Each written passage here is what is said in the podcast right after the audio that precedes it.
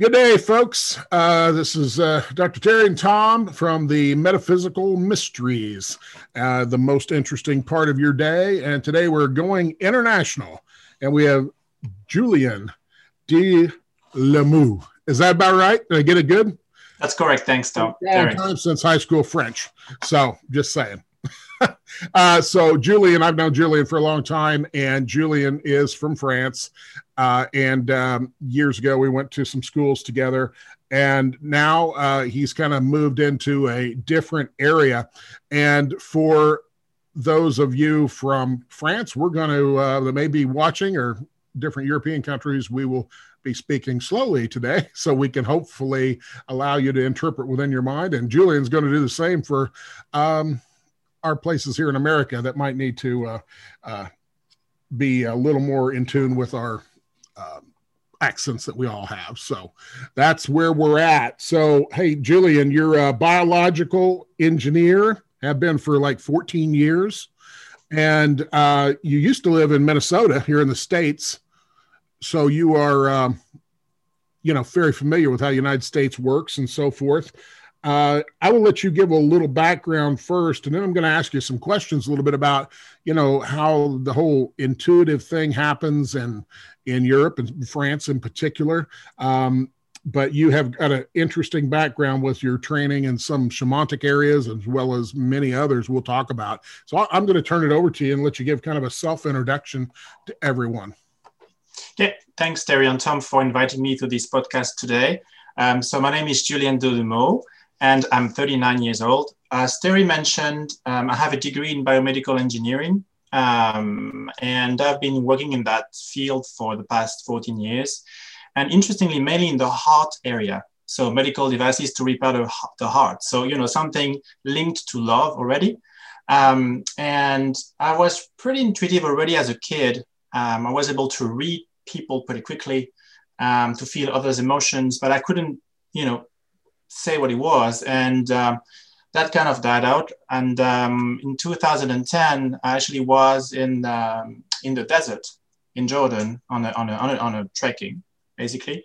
And um, I felt something happened, something weird. And I came back home a week after and I opened my eyes one morning and there were spirits all over my room.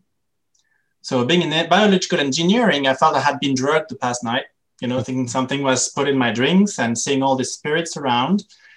And um, once I changed to bottled water for a few days and it stayed, you know, I said, well, either I'm crazy or it's real.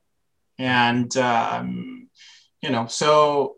Now, let me, let me, let me ask you, uh, I guess in most places we would call that uh, an awakening. Is that what you would call it? Yes, I think it was an awakening. Um, at the time, I felt pretty empty. Like you know, I, I, basically would wake up, go to work, come back, and I felt it wasn't the life I was I was dreaming of, and uh, I wasn't feeling um, full inside of myself. And then that came, and I was like, oh, this is cool. You know, like I basically went to the supermarket. I could see people auras, their angels, their organs, and I could see everything through them. I'm like, hmm, it's pretty interesting. so that was, I think, the third eye awakening indeed um, that happened. And um, luckily, there were some psychics around um, that could help me with this because, you know, when you wake up and you see all of that nonstop during the day, it's very scary. Yes so after a couple of months, I went to see a psychic, and she basically was glad to have a psychic who is also an engineer. And she confirmed that, you know, basically said, well, how can I get rid of this? You know, it's fun, but it's a bit weird. She said, well, you don't get rid of it. It's a gift. That's so. true. That's true. I think everybody after that awakening kind of looks to uh, someone to try to mentor them you know, through that. If it happens when you're a little kid, a little scary uh, in, in a lot of cases, and mom and dad may not know what to tell you. They may have not experienced anything like that. You being much older, plus you're a world traveler. I left that out in your introduction. You've been everywhere and you speak many languages. I think was a, a little bit of about eight languages. Isn't that correct? Something like that? Yes, eight. Eight. Yeah. Well, you're a better man than I am. I'm still working on English. It's easy. yeah, we're still working. You grew up speaking English, guys. It's easy for you. so very good. Well, okay. So then, uh, you know, before we get into your story in particular, um, you know, what is the background with um, you know intuitives and things in in France and Europe? I mean, how are they? You know, looked upon, and you know, and we'll compare compare and contrast a little bit with the United States. Hmm. I think here in Europe, it's um, especially in France. You know, it's very we are very um, medical and mind-centric country. So intuition um, was not seen really well. But we had uh, Mr. Kardec in the 19th century who started to shake the system. Um, so you can see and you can find quite a lot of, of um, you know intuitive writing circles in France. You know, from Kardec teachings in the 19th century. Um, and then from our experience, it's been more and more common to encounter this in the, about the past 20 years. So you first had groups um, started to um, work on, you know, when you basically lose someone on grief, grieving. So basically, they would invite um, psychics and people will bring pictures of their loved ones who passed away. And this is how it's fairly commonly introduced to folks in France. Like you have, I don't know, I think about a 100 uh, grieving groups in France who do that you know public channeling fairly regularly. Sure. Um, so it's been mainly focused on that, and in some areas, um, by tradition, you have um, you know those psychic healers, uh, mainly Brittany. Um, you know, in some of those areas where you know the grandmas would know the plants, and also you know um, basically treat the burns, that kind of stuff. So like um, what we would call herbalists. Yep. Yeah, and and Brittany for the American folks that don't remember high school geography is a section, you know, uh, province or whatever you'd like to call it, in in basically northern, northwestern, northeastern, uh, northwestern France, correct?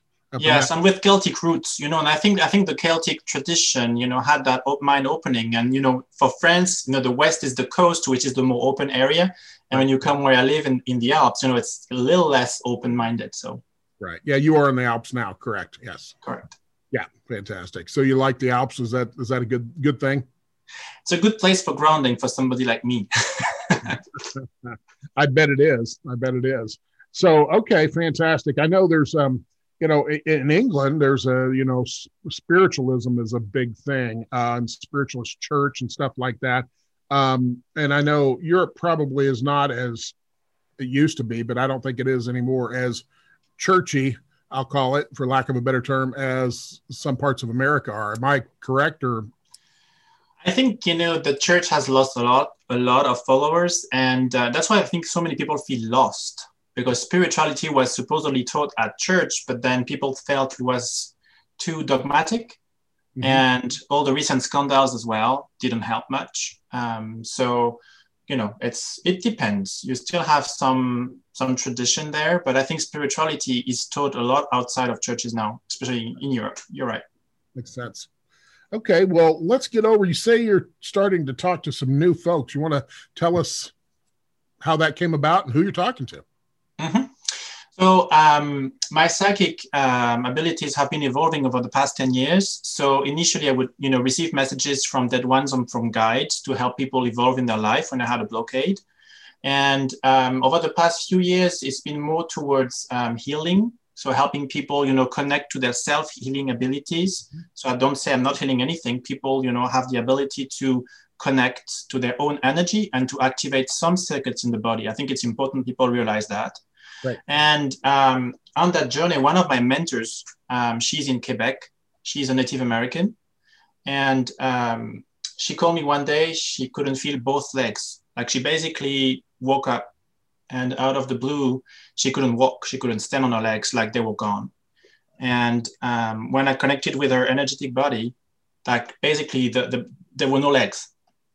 Okay. So um, and uh, so I'm like, okay, you want I'm, gonna, I'm gonna stop you for a minute. For those folks who are listening to this and you say there's no legs, we're you're saying energetic body. Energetic body, yep. So would we call that the astral body or the etheric body or part of the aura or what how would you classify that so some yeah i think it's part of the aura you would see basically the the the, the energy would stop by the hip um, area and then there would be no um, energy in the physical legs area you're right. And thanks yeah. for clarifying that.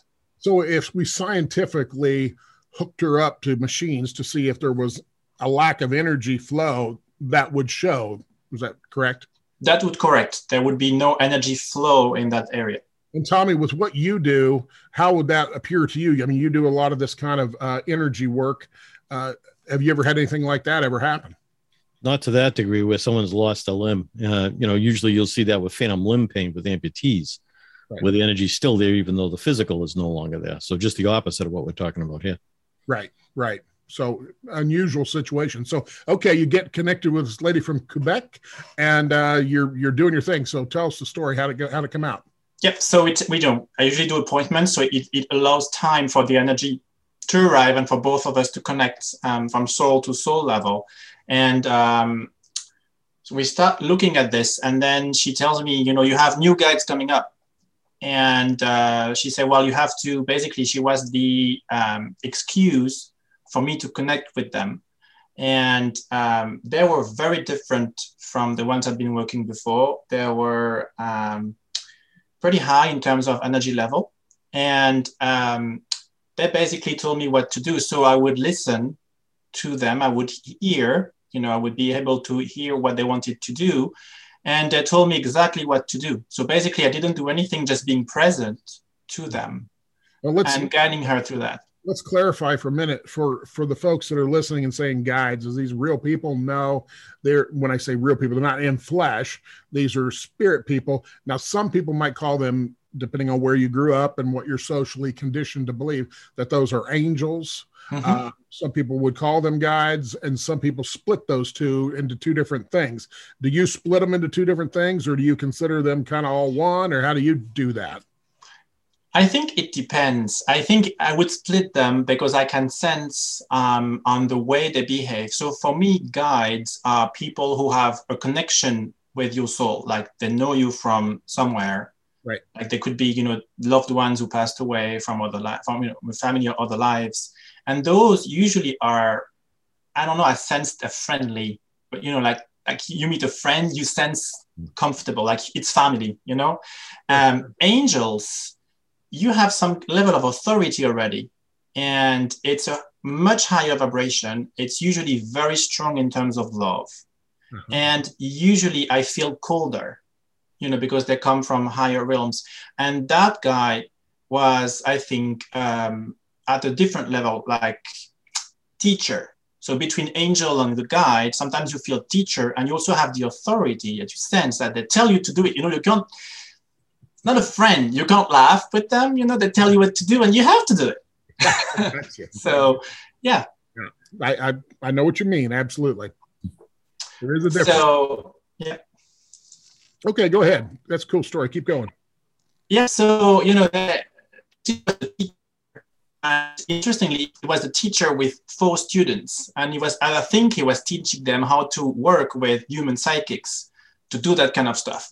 And I said, okay, what do we do? And they said, um, well, her legs are, she has some karmic issues. So if people believe in past lives, what they told me is that because of what's happening now on earth, because of the change of energies, you know, a lot of things we have not handled in the past may show up in our present life.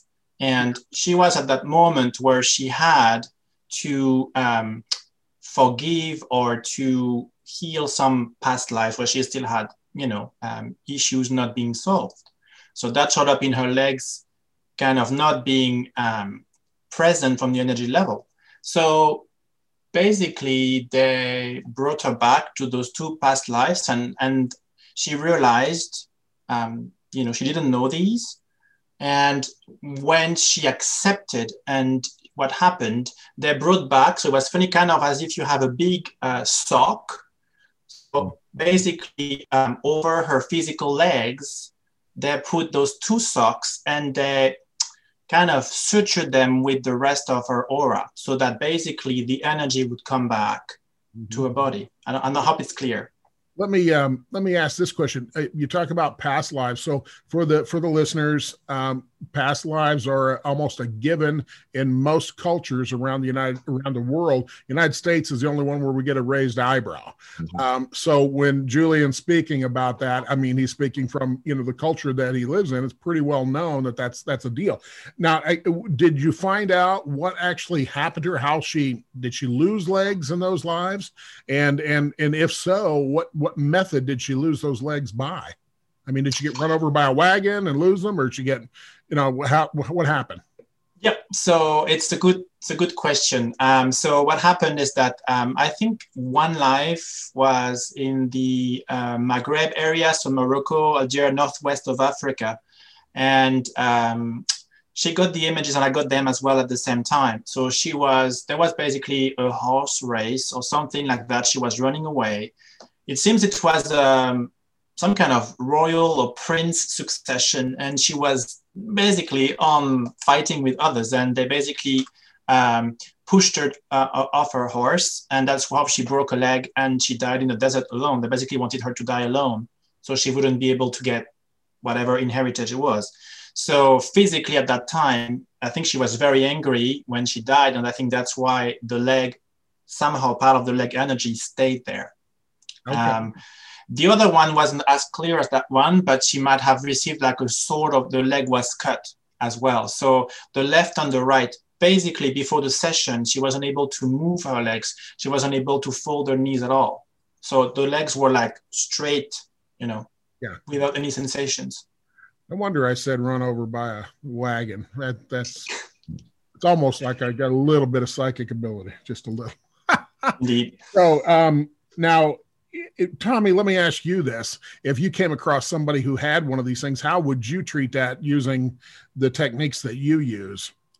I would just try to get those energy fields to open up from what's there. Um, you know, it's interesting because she lost the momentum or the motion rather but physiologically was she still getting circulation through her legs and everything else so it's one part of the physiology that was disrupted not the whole thing so we just have to try to balance that out and reactivate it so regular allopathic medicine uh, your doctors if you will they would just call this a psychosomatic type thing and write it off to that quite often yes yeah or an unknown sorry we can't help you kind of scenario yeah, there's a lot of those out there mm-hmm.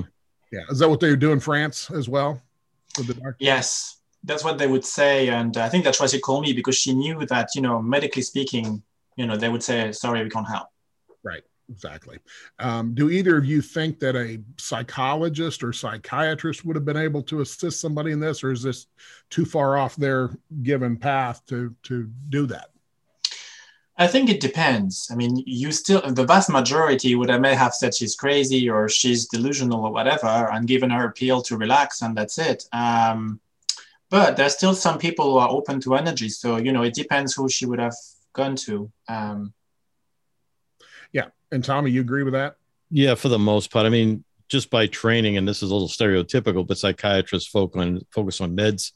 Psychologists do a lot of testing you know so you almost need someone that can do almost a regression or hypnotherapy kind of thing to even start to tackle this kind of issue right yeah and that's that's where julie and i had actually julian and i had actually met was when we were doing our very basic uh, hypnotherapy training and so uh, i got to do a regression actually three on him so we uh, we actually had some past lives together which was very rare the professor in fact said no that couldn't happen well it did it did. It was pretty fun. So uh, we won't go into all that, but uh, but nonetheless, yeah, it was a rare, rare situation apparently. So okay, so then how's this lady doing now? Yep. So you know, once so once the the energy body came back, she started feeling her legs again, mm-hmm. but um, you know they still had to do some work to really suture you know much in a much stronger way the energy and the physical body so they used some kind of crystals Mm-hmm. that um, they basically showed me their toolbox and they had tons of crystals, different shape, different colors for the different usage. And they took that and they put that into her body and to a point where she got really painful for her. So I told them, can you do something? And then she was cold as crazy on the legs and she didn't feel anything anymore. And they kept working.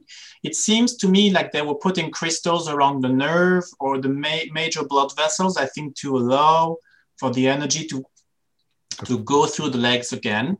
And I think after the following day, she was able to um, feel her legs much better and she was able to fold her knees. The one, it took like uh, a second session, but um, the other one went pretty well within a few days. So, which is, I think, amazing. It is just the type of thing, you know? So, these guides that are kind of quasi surgeons or whatever they, you may want to call them, um, were they previous incarnations on Earth, or were they from some other stellar location? So they are not from our dimension. I know it may sound crazy, uh, and I'm an engineer, so believe me, for me, they are not from here. Um, and they said that they come from higher dimensions, um, stars, star systems, and they they won't do it for any physical issue. They basically do it for the the ascension that is happening right now. So they're helping our bodies transform you know, because we're being bombarded from the planet Earth and the sun right now. So they are helping all of us who are ascending when there's a blockade or a disconnection between your aura and your physical body. And they have the ability to create in the higher dimension and bring this to the physical level, which is pretty amazing. It is. And I, you know, just for the folks listening, uh, in the psychic industry or intuitive uh, profession, uh, there is an ongoing belief that we are currently moving into an ascension system, which basically means the vibration of individuals and the earth itself is right raising. And you, you, you're either going to adjust or you will you know go ahead and exit this life at, at the appropriate time.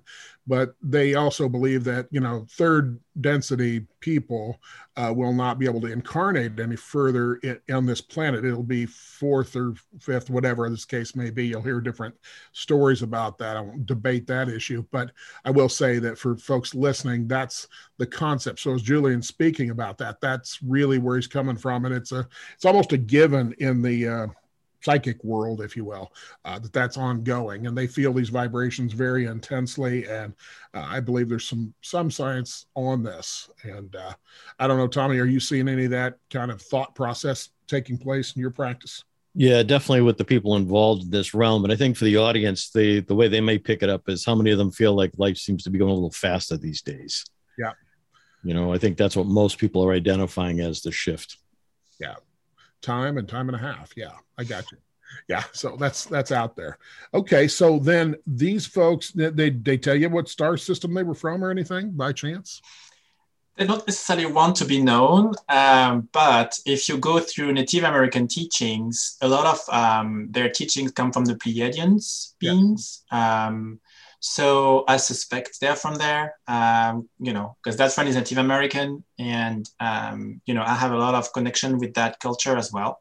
Right. Um, and um, I think they, they are the ones that, that are operating in this and helping us ascend because they have this ability. Not all star beings have the ability to really come down to our dimension and bring stuff from theirs to ours. So Right, absolutely. So the Pleiadians is potentially where uh, where they're from, and if they've told you not to say anything, then uh, sounds like probably they, they, want to stay. You know, they, they they're working, and I think um, it's also part of humility of the way you know they do it, and um, they're available to anyone who wants to, and it's because I think we're changing energy over the past few months that you know I'm able to access those levels, and I think a lot of folks can and they're available to help. So it's not just through me, but through others. You know, sure. you may have that happen. I've already started reading some French. There's a French psychic who's pretty famous on the radio, and she had similar experiences where she did surgery on people, and she was basically following orders from from beings she didn't even know who they were. Gotcha. Yeah, and and just for folks, Pleiadians, you can look it up on your star charts, but keep in mind that's not a single place. It's a huge, huge star system. So we don't know what planet per se on uh, in the in that entire star system or even their solar system. We don't know. When people say Pleiadians, it's it's you know it's like basically saying the Milky Way.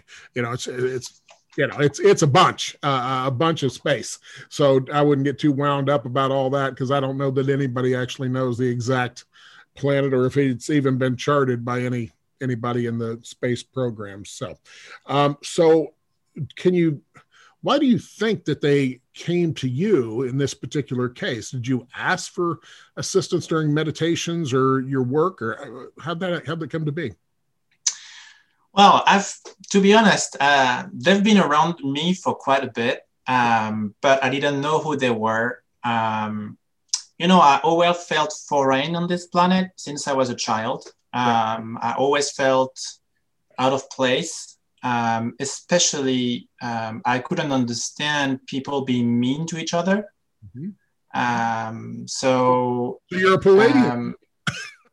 I don't know. I really don't know, but you know, it's just been for me. Love, love was my energy, and so I was so shocked. I think as a kid, I was basically harassed at school. So yeah. I think I left my body for many years, and I basically was out of my body. Like it was too painful to be on the planet.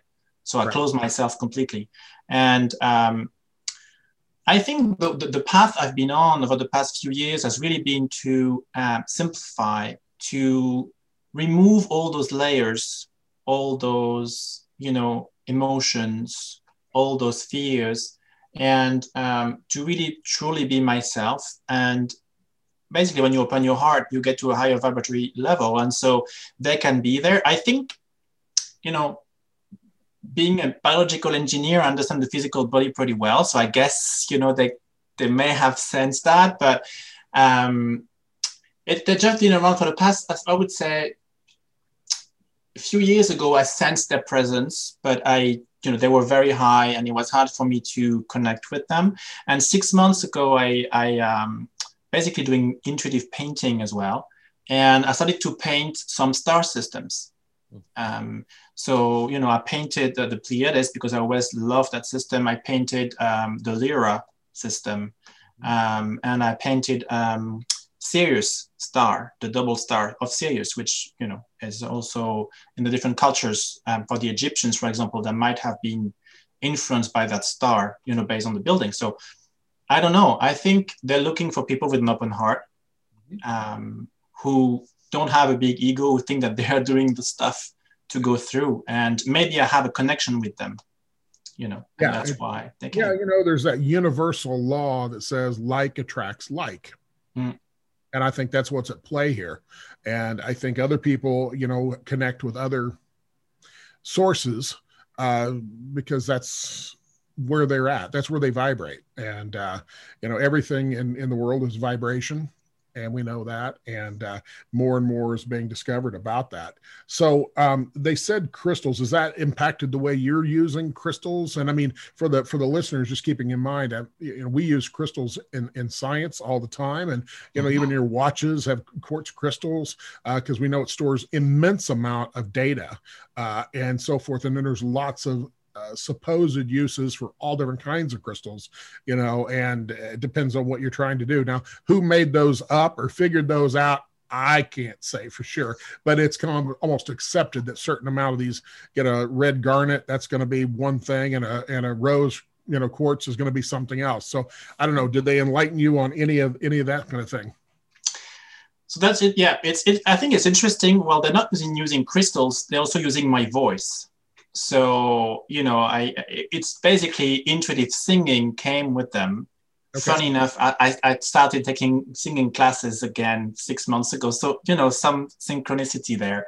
Yeah. Um, i think crystals are the basic of their medicine um, because as you said as a frequency and i think as we know every human organ or every part of the body has a you know specific frequency the heart being the biggest one of course you know but um, and I think they're they're I don't know what because I don't explain, you know, but I think that they're using that frequency, that crystals, you know, to be able to act. So I think it's much stronger than putting a crystal on somebody's body because they basically take a specific one, adjust it to the person's vibration so it integrates better. I think it's as if they're putting some kind of prosthetic, but instead of being, you know, a prosthetic, it's a crystal that is into the person's body. So I think it's much stronger than anything. They look more like um, rectangular shape, so more like quartz crystals to me, but I'm not sure. So you know, it's made it's fairly fairly light. So I would say transparent or white, but they showed me there were many many colors anyway. So I think based on where they have to work, if it's the aura or deeper in the body, they may change. They really have this ability to change and to densify stuff. Right. Tommy, do you have a question on that? I mean, this. No, it's interesting to hear you talk about how the sound was presented to you and how you're going down that road because we've been pursuing that for a while.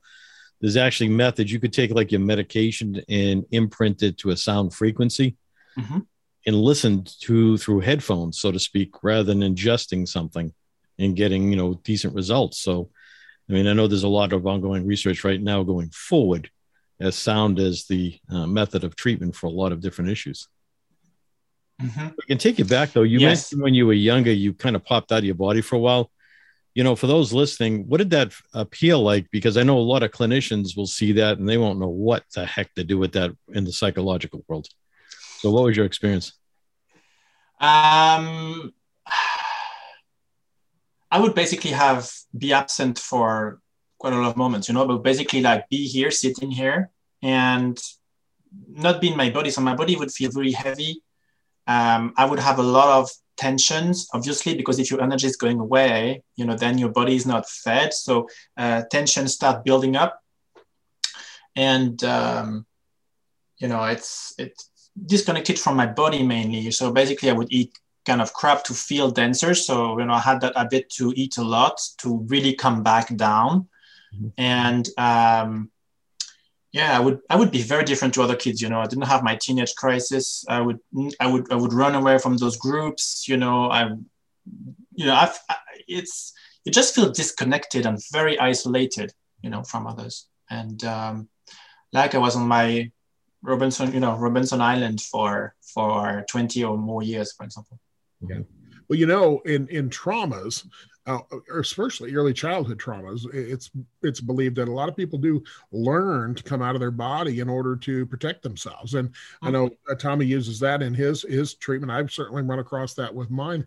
And uh, you know, uh, I think we need to recognize that that, and there is the, you know, what they call, well, child early childhood PTSD. They're getting a handle on that and how it impacts the rest of your life. So, uh, you know, kids making fun of you, that's a traumatic thing. And if you're not getting that taken care of or adjusted properly, you know, where do you go? You go where you're safe. And if that's outside your body, that's where a lot of psychic kids, you know, go and they're connecting to other places that's safer for them. Hmm. Uh, in, in theory, they've only been out of uh, out of the other side for a couple of years, few years. Uh, it's not like some of us that are in our 40s or 50s or whatever the case may be. And we've been out for a while. We kind of forgot a lot of that. Um, so, and, and, I think that's correct, Tom, isn't it, isn't it with the childhood PTSDs? There's a lot of stuff with the child. You'll see them in school, and the teacher will be complaining because they're staring out the window, not paying attention to the class whatsoever. Right. They've checked out, so to speak. And um, yep you know they'll label that a mental health disorder versus digging a little further to see what else it could be. Right. You know and I, psychology um, has its moments but i honestly believe the biggest part that was left out of psychology is the soul and you know the actual spirit. I mean working with just the brain uh, the body as the case may be that's great but the soul really rules the roost. And if you don't correct those issues um, in other words, spirit issues, I think that the rest is going to be challenging at best to get to get rooted out and make it work. I mean, that's my take on it. But again, this is where Jung was going, Terry. And so, you know, strangely enough, um, I'm working with a psychologist, you know, because she understands her limitations. Uh-huh. And so when it goes to the soul business, she sends the client. So we, we work together. But crazy enough, in France, Jung is not taught to psychologists or psychiatrists because he was the guy talking about the soul, right. uh, you know, and no, it's not scientific enough. So he's removed from the programs, which is a bit crazy for all what he's brought to psychology, specifically on the soul level. Right. And for those that listen to, he's referring to Carl, we call him Young here, but it's spelled J U N G. So Jung, yeah, it, it, depends on where you're at, how you pronounce that. But uh, you know, another, you know, they had the Sigmund Freud, then the Carl Jung, and and and so forth. And one of the key things that's taught to psychologists, and it, if they're omitting that, then they're omitting a big area, and that's that's sad. So, but uh, okay, so what would you call yourself if somebody you know wanted to get in touch with you?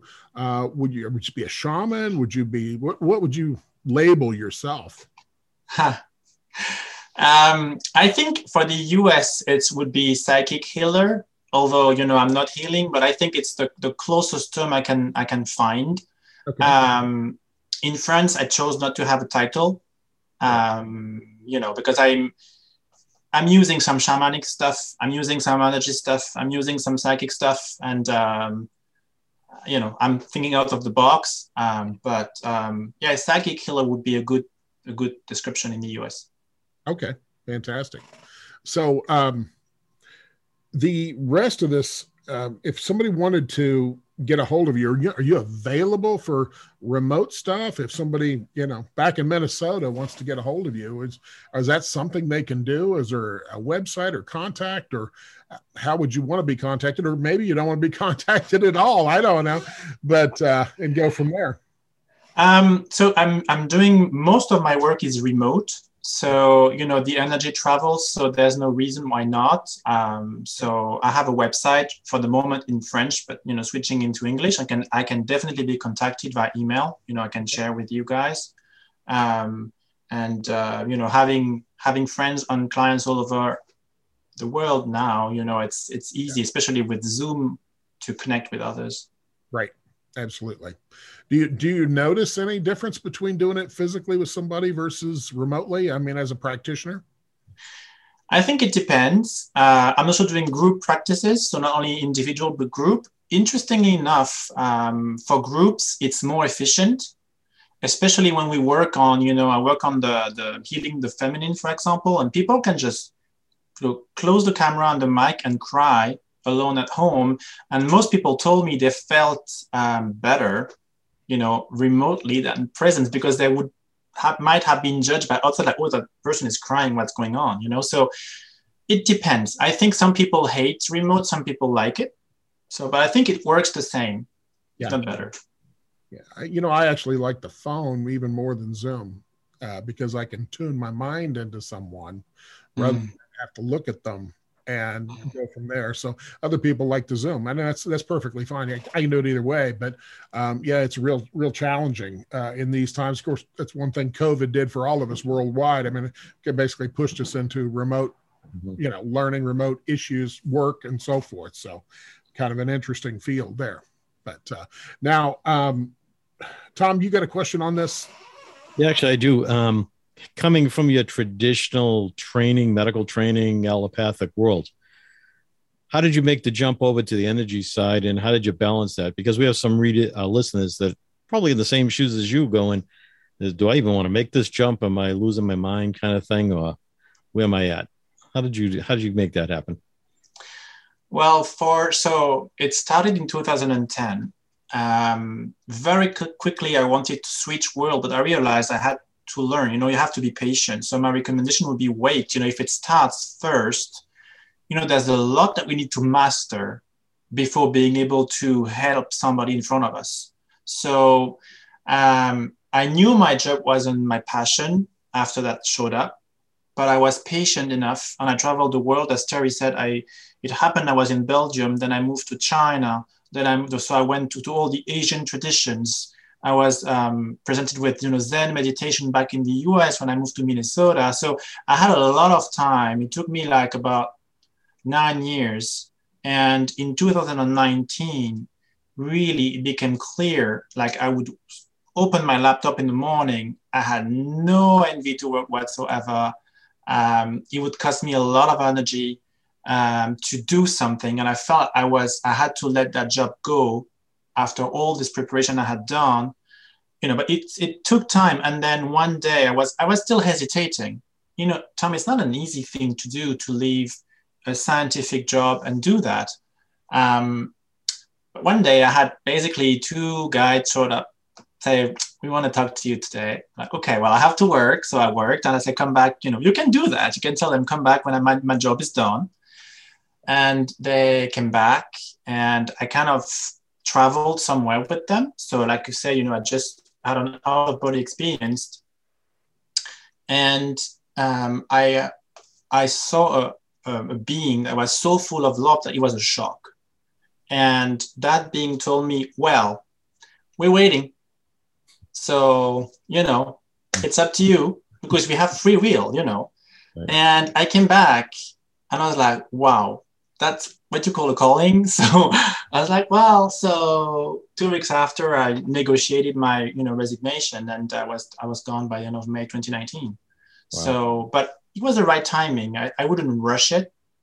I would take the time to work on yourself because working on others is a tough job as well, you know, but you can do it. Yeah. So you um, were recently, well, let me, let me back up and say this.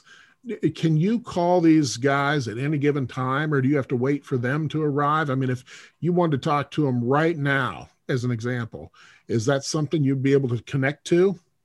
And uh, you know i mean like we think of psychics as giving messages to people you know so any messages for tommy or i sitting there uh, while we're talking to you any guide standing right behind you wanting to give uh, give a little extra advice out there you know they're always there and they're inspiring me when i talk about it um, it happens not quite often that i channel through my client sessions or my group sessions right um, you know i don't think that because they want to stay remote. So I don't think they want me to channel live today. Right. But um, you know what they like is Yes. that we talk about them.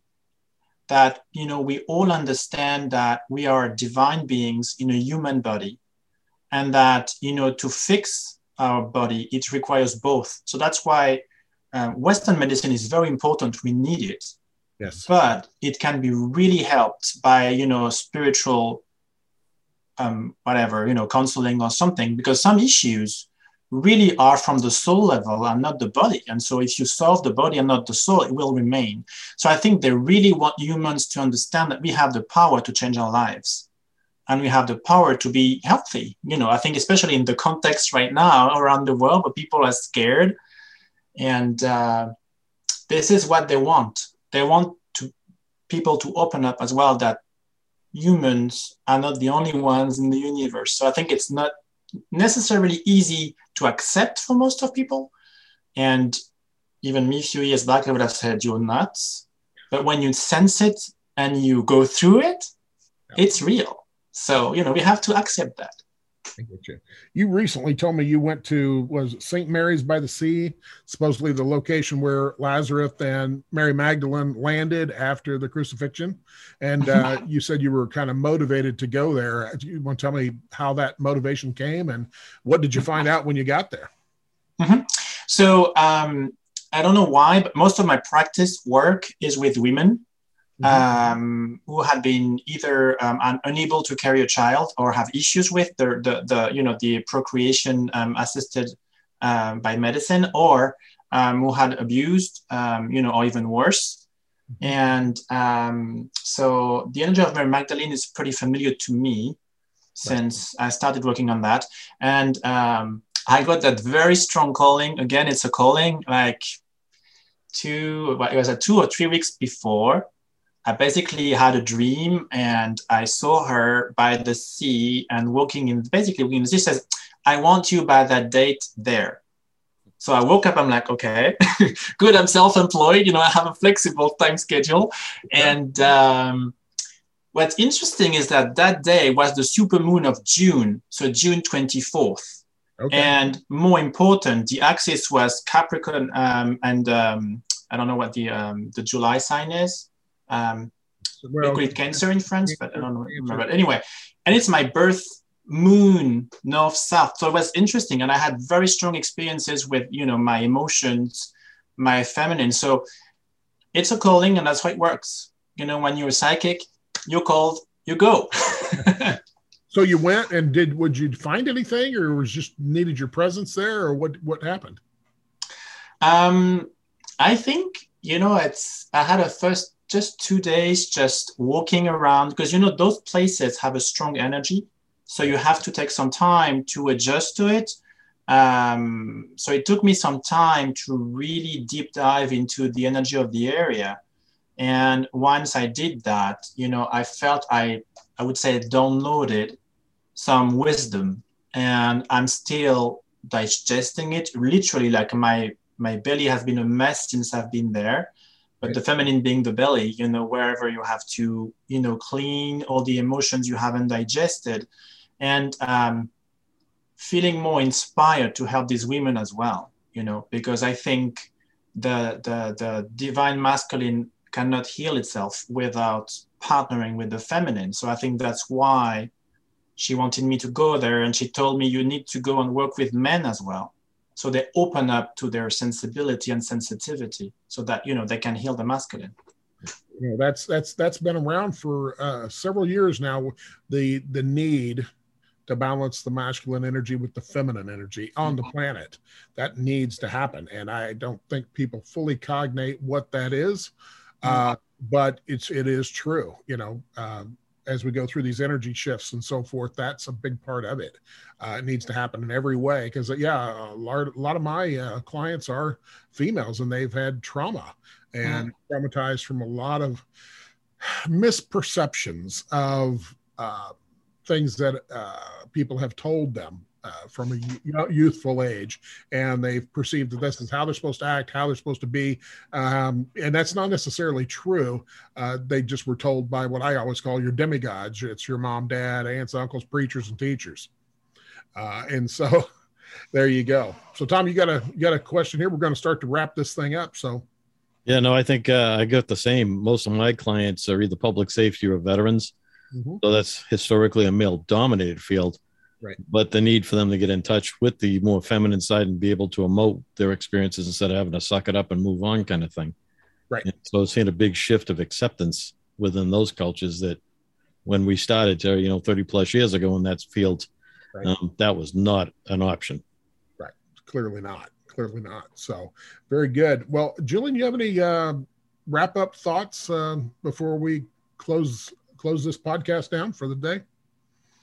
No, I just wanted to thank you both um, for inviting me to talk about this. I think um, they're happy up there that you know the um, information is out that you know we are there's help available that we are very very complex and interesting beings in the universe. And um, i think they just want to make clear that um, everything we do here goes through the physical body. Right. So you know you cannot raise your spirituality if you don't dive deep dive inside your physical body if you don't handle your emotions if you don't do sports if you don't eat well you know i think that's what they want to say because many people want to go to the stars first but you need to have good roots in here i think that's how i would close it terry and tom Okay, fantastic. And I will just say, I have been around Julien a lot, and what he's saying is true. I have seen entities around him. So he's not just blowing smoke up your skirts, folks. He really does have these folks around him. I've seen them myself and interacted, and uh, it was interesting. I think I'll, I'll just tell the one brief story when uh, he went into a uh, you know a past life regression. Uh, the place I first saw him, matter of fact, I don't even know it was an regression. Maybe it was just something I picked up first.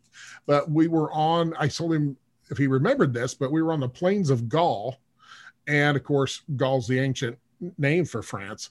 And he was on a horse, and I was on a horse as well, overlooking a previous battlefield. And he had a human heart stuck on the tip of his spear. And I do remember that very. It was very interesting. And and then as we progressed through several more lives, it became self-evident that that was an issue. And then you were creating biomechanical parts, artificial parts for hearts. And uh, so when people think of karma and balancing and dharma, you know, uh, yeah, you were doing exactly, uh, you know, a lot of a lot of heart stuff that uh, was damaged during some lives, and now you're fixing that, which is, I think, absolutely uh, fantastic, and uh, just showed that exact framework of of how karma slash dharma actually works. So that's that's very cool. Yeah. Indeed. So, well, hey, folks, it's been fun. Uh, I've enjoyed the opportunity to get caught up with uh, Julien here on the podcast, and I hope you guys have as well. For our friends in Europe that may be watching, hey, welcome aboard. And uh, I'm sure Julien will be happy to uh, work with you and, and probably folks in the States, although the time difference is about six, seven, eight hours. So uh, you may be at midnight in your jammies by the time you get talked to him uh, at breakfast. So, but we can make that all work, I'm sure. And and uh, for everybody here at the podcast, we appreciate your time and effort. And we'll be back again for another episode and uh, another exciting guest. So thank you very much. Thank you again, Julien.